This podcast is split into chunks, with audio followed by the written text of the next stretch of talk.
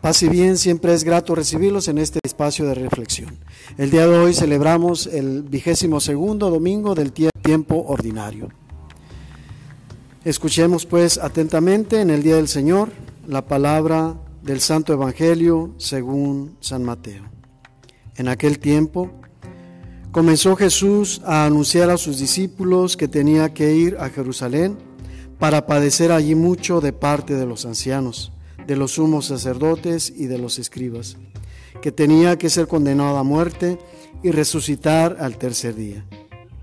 Pedro se lo llevó aparte y trató de disuadirlo diciéndole, no lo permita Dios. Señor, eso no te puede suceder a ti.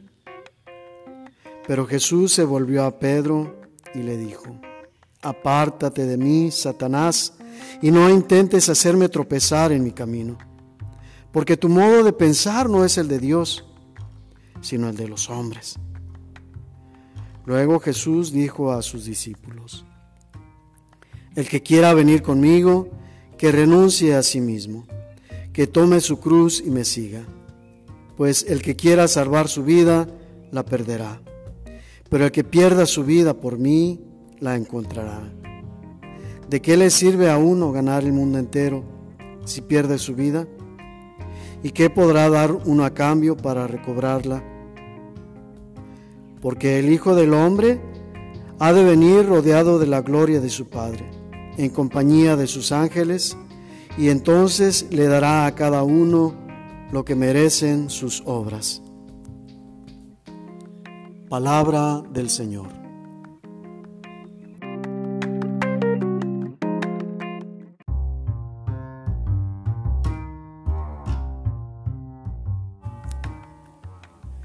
Estamos centrados exactamente en una de las imágenes de Cristo, que es el Cristo de los contrastes, o mejor dicho, el Cristo que pareciera que se opone a toda humana costumbre. Y no es por el simple hecho de oponerse, sino porque recordemos que Jesús vino a hacerse hombre, a ser uno de nosotros, para manifestarnos de cerca su amor, pero también para de muy cerca enseñarnos el correcto uso de las cosas y la manera mejor de vivir todo aquello que hacemos. Mientras el mundo nos dice, sea un triunfador, sea el mejor, sea el primero, Jesús nos dice, sean sencillos, sean humildes, sean los últimos. Mientras el mundo nos dice, no te dejes, no permitas que los demás te pisoteen, más bien tú lánzate sobre ellos para escalar sobre ellos y ser mejor que todos. Jesús entonces nos dice, cuando te golpeen en la mejilla izquierda, pon la derecha. Si te quitan la túnica, ofrécele también las sandalias. Este es el Jesús que nos invita una y otra vez. Pero hagamos una pausa para reflexionar un momento en nuestra vida. Sobre todo en relación al aprendizaje. A propósito de esta manera nueva en que Jesús nos pide que aprendamos a vivir. Cuando cursamos una carrera, cuando aprendemos habilidades para un oficio, sobre todo cuando ya estamos entrenados en cierto trabajo y queremos hacer oficial nuestra experiencia con un documento que lo ampare, cuando cursamos el aprendizaje, la mayoría de las, de las veces simplemente escuchamos pero no asimilamos lo que nos quieren decir o las cosas nuevas que nos quieren enseñar porque ya nosotros tenemos un método y tenemos una forma de trabajar. Esto en psicología se llama la zona de confort, es decir, estamos situados en una manera de vivir y de hacer las cosas y ya entrenados casi las hacemos de manera automática. Y eso implica el mínimo esfuerzo. Cuando se nos presenta algo nuevo, una manera nueva de hacer las cosas, o cuando nos cambian de trabajo, de área o departamento, pareciera que el mundo se nos viene encima porque es un comenzar de nuevo, es un volver a aprender. Y Jesús nos dice que es preciso salir de nuestra forma, perdón, de nuestra zona de confort. Porque hemos de aprender siempre cosas nuevas. Y es que Jesús todo lo renueva, todo lo hace de nuevo. Por eso es importante borrar todo aprendizaje, borrar toda experiencia que podamos tener, olvidarnos de ella, dejarla de lado y tomar únicamente lo que nos sirve como herramienta para nuestro nuevo aprendizaje. Pero tenemos que cambiar la estructura mental, la manera de ver las cosas. Y es lo que le hizo falta a San Pedro cuando Jesús, ya sabiendo que su tiempo estaba por llegar, les dio estas indicaciones haciéndoles saber que su partida de este mundo era inminente. Sobre todo la manera en que las platicó habría de ser esta. Fue lo que hizo a Pedro, impulsivo como siempre, dice la escritura, llevárselo aparte para aconsejarlo.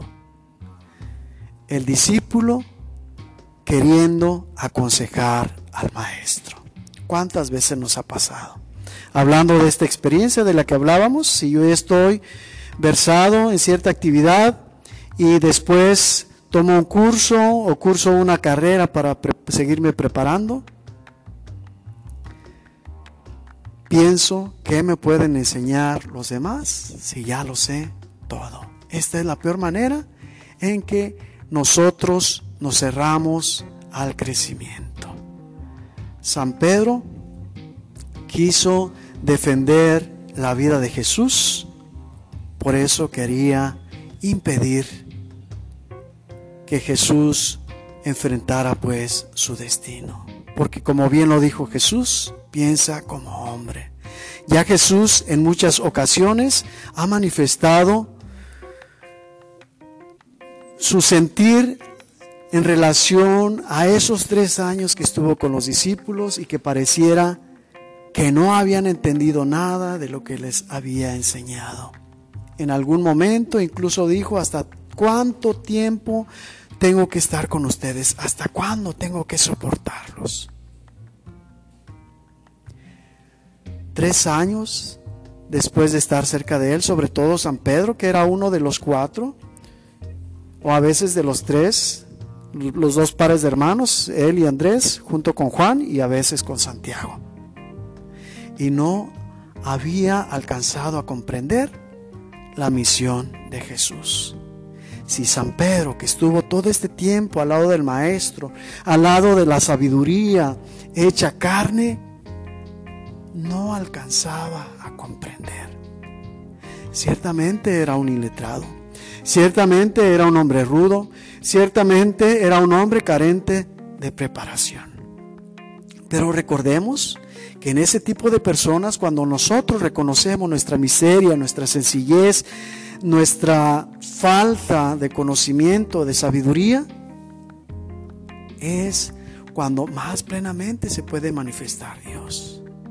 Como hace ocho días, el domingo pasado, ante la pregunta de Jesús, ¿ustedes quién dicen que soy yo? Fue Pedro quien respondió. En ese momento sí se dejó llevar por el Espíritu Santo. Y así es nuestra vida. Está fraguada entre luces y sombras. Está entretejida en nuestra vida el bien y el mal. Nuestra flaqueza como humanos, pero nuestra fuerza como hijos de Dios. La fuerza de la divinidad, la sabiduría divina presente en nosotros. Esta vez San Pedro no la pudo escuchar, porque dio más importancia a la vida. Y cuando nosotros nos aferramos a la vida, es que no hemos comprendido la vida espiritual. Cuando buscamos a toda costa proteger nuestra vida, estamos quedándonos al nivel humano. Estamos quedándonos al nivel mundano. Estamos quedándonos a nivel de lo carnal.